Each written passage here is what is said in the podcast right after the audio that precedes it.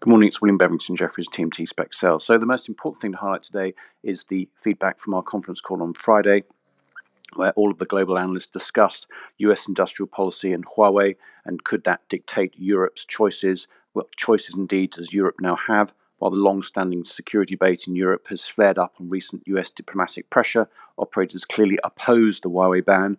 Recent US industrial policy action might have decided this question already by striking decisively at the production of Huawei's 5G baseband chipsets. This could severely affect Huawei's ability to supply 5G networking equipment. If you are in any way interested in the key takeaways from this call, in other words, European operators' flexibility, do they have any room for maneuver? The individual operator views, for example, BT, uh, Vodafone, Deutsche Telekom in particular. Does Europe have a choice, and what choices do those European operators have? Um, and also the political debate around this. Please do let me know. The replay is available, and we'd love to have a chat with you about this.